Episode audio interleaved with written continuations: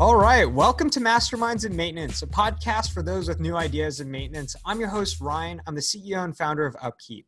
Each week, I'll be meeting with a guest who's had an idea for how to shake things up in the maintenance and reliability industry. Sometimes their idea failed, sometimes it made their business more successful, and other times their idea revolutionized an entire industry. Today, I have with me Eric Hupje joining us all the way from Brisbane, Australia. Eric is the founder of roadtoreliability.com. Welcome, Eric. Hi, Ryan. Thanks for that. It's good to be here. All right. Well, I've been looking forward to this conversation for a very long time. You know that I've been following you for for quite some time now. I'm really glad that we can finally have this time to connect over over uh, masterminds and maintenance. So maybe, you know, to kick things off the ground, would love to start off with you sharing a little bit more about your background and how you got into this industry. Yeah, sure. Um, as you can probably hear from my uh, from my accent, I'm not a native uh, English speaker, so I actually grew up and, and originated from from the Netherlands. Um, I went to school there, went to university there, and I left in um, in 1998. And um, since then, I've been around the world. Um, initially working in the UK, um, then spent about seven years in the Philippines, and moved with the family to the Middle East, where we lived for five years. And back in 2013, we came with the family again um, to Australia uh, here in Brisbane, and that's where we've been since, and that's where we intend to stay. And in fact, since 2017, we've become uh, proud Australians. All right. Well, congratulations. It sounds like you've traveled the world. Um, you, have called. You're you're now calling Australia home. I'm curious, Eric. You know, how did you get into the field of maintenance and reliability? What's the, what, what's your background?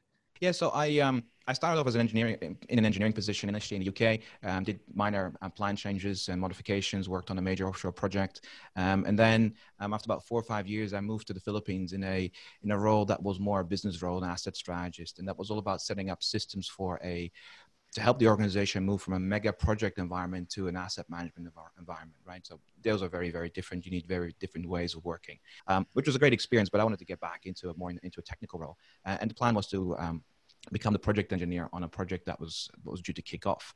Um, unfortunately, the project was uneconomical and cancelled. Um, so I then had a conversation with the asset manager who I knew well, and uh, I said, "Well, now what?" And he said, "Well, why don't you go and have a look at our maintenance performance because we have a lot of issues. Our equipment is in pretty, especially offshore, was in pretty bad shape."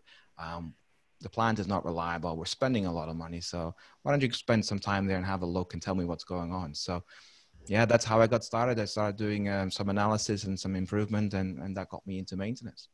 All right. And what what has been your journey since then? You know, moving into this industry, moving up into this industry, and then I would love to dig deep a little bit into you starting, you know, road to reliability.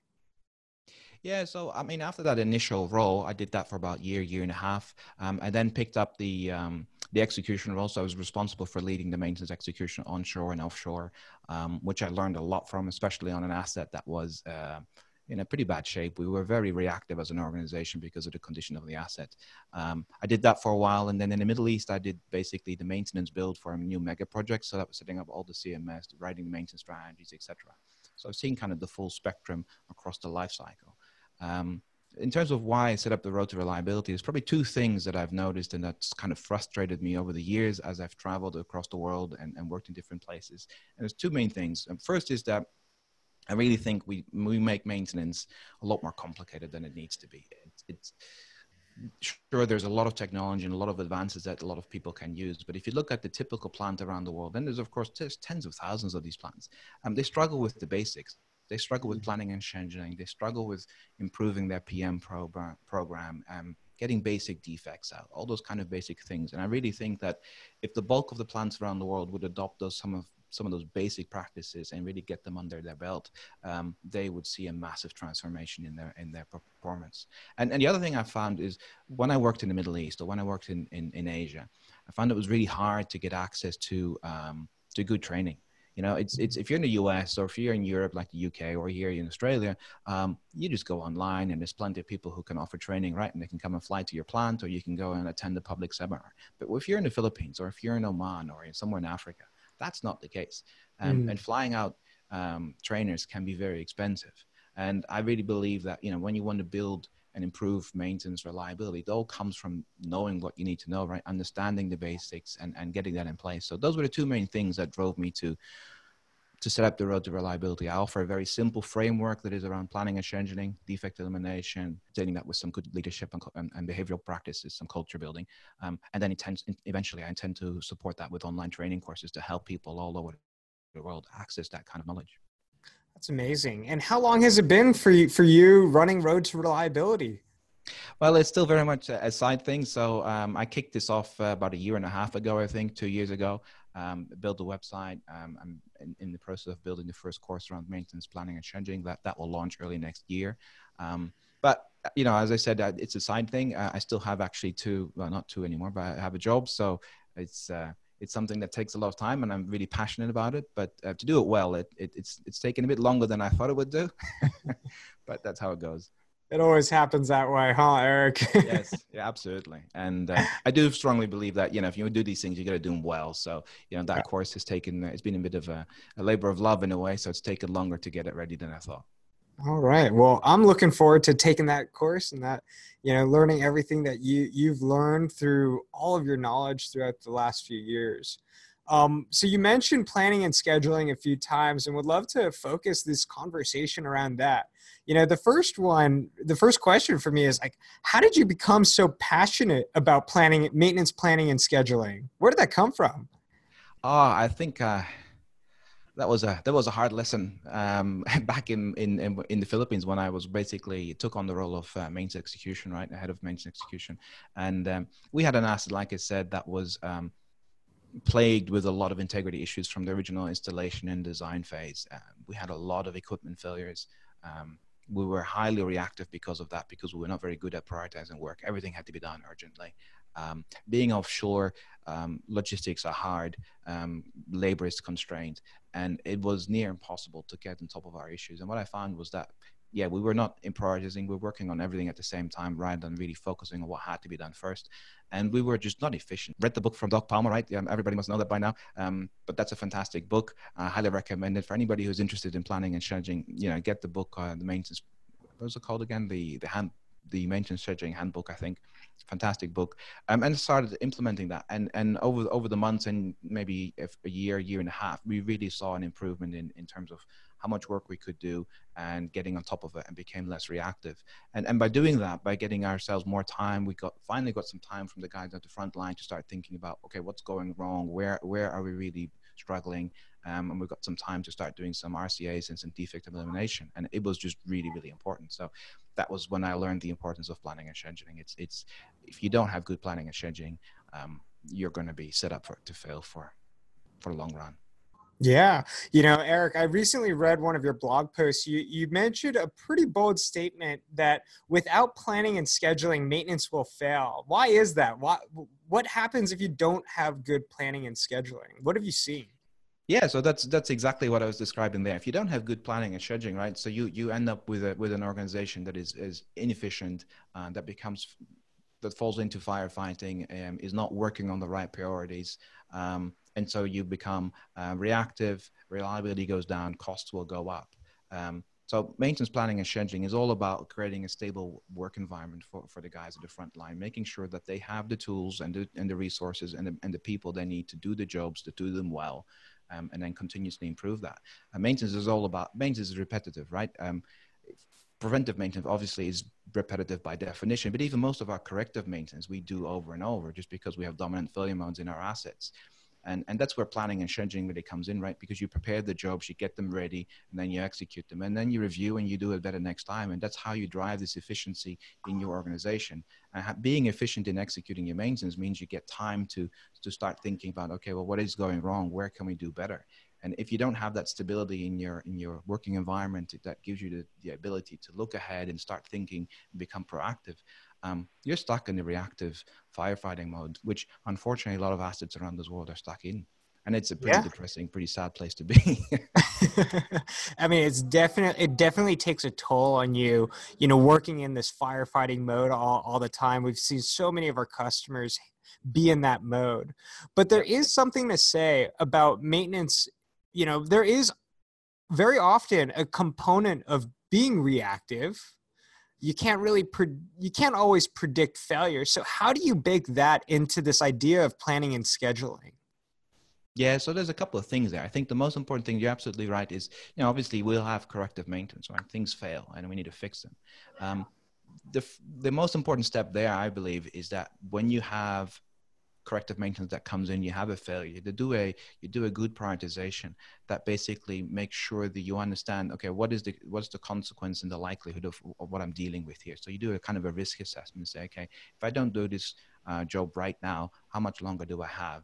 And and that gives you really some stability. Instead of saying i've got a failure i've got to fix it right now you can say i've got a failure but actually i can manage that because i can start the standby pump or actually i have another way of dealing with it. Um, and and give yourself a couple of weeks or or longer to to basically live with that impending failure. And so that you can plan the job properly you can get your resources together you can get your materials ready you can get a clear scope of work package it up and then execute it um, so this is why that front step in the planning and changing process of prioritization is so important because that creates stability in, in the rest of the process. Mm. If you let all these emergencies come in, then you're back into, into that reactive firefighting. So that prioritization is key to filtering that out to some degree.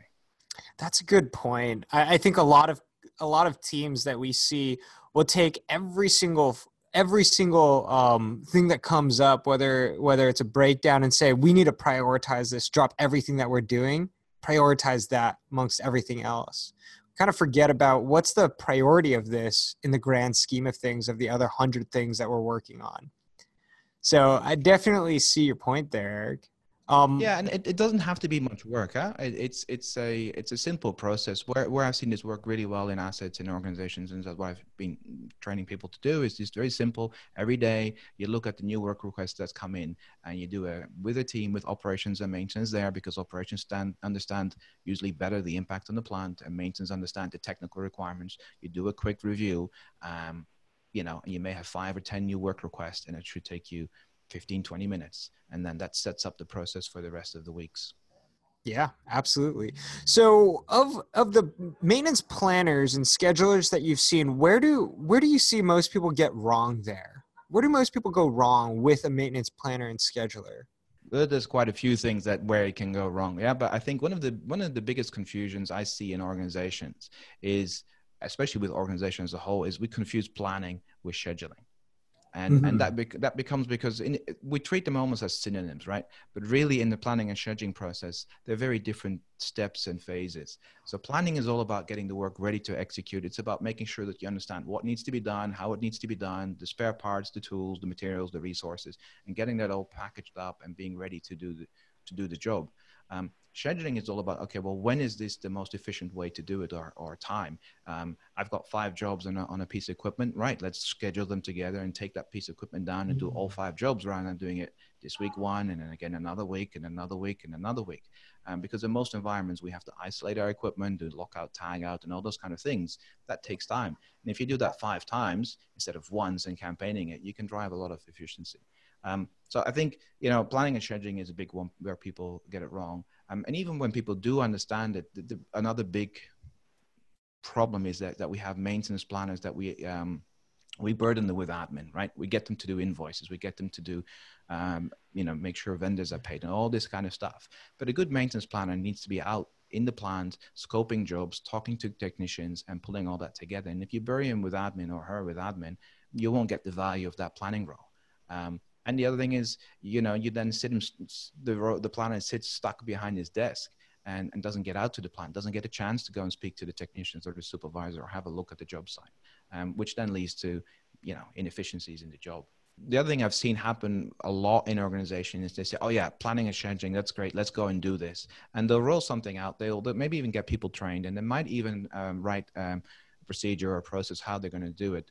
Um, but then they'll, they'll not spend enough time to think about how they're going to impact the people who are working in the process and how that changes their work life and, and, and their ways of working. And they're not focusing enough on the change management and the sustainability. And so they push this into the organization. It works for six months, maybe 12 or 18 months while the people who are pushing it are busy pushing. But then eventually another initiative comes along, or the people who are driving the process move on, get promoted, or leave the company. And so often I've seen people or organizations two or three years down the line, they go, but we had a planning and scheduling process. What's happened? It's all fallen apart um, because they never set themselves up for kind of long term success. Yeah, absolutely. It's trying to do too much with too little and really yeah. focusing on on one core competency.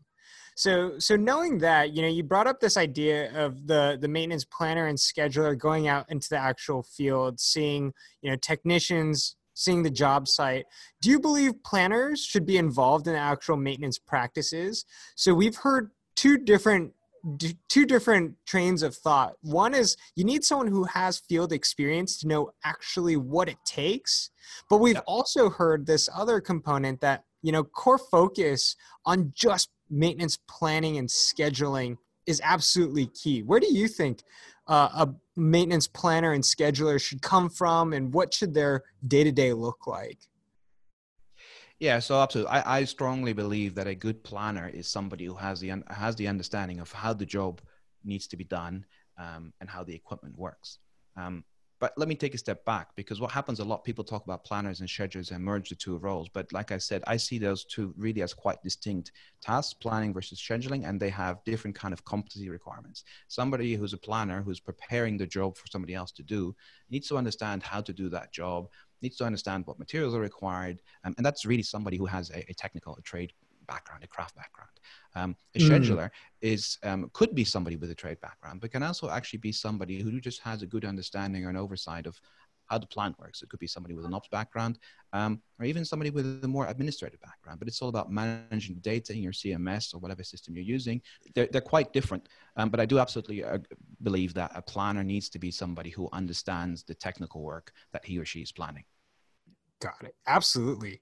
So so then the next question always comes down to resource allocation, right? So so uh, how do you advise companies where where do you currently fall in terms of how many maintenance planners and schedulers do you need for your team? What if there's only resource for one? Then then what do you do in that case?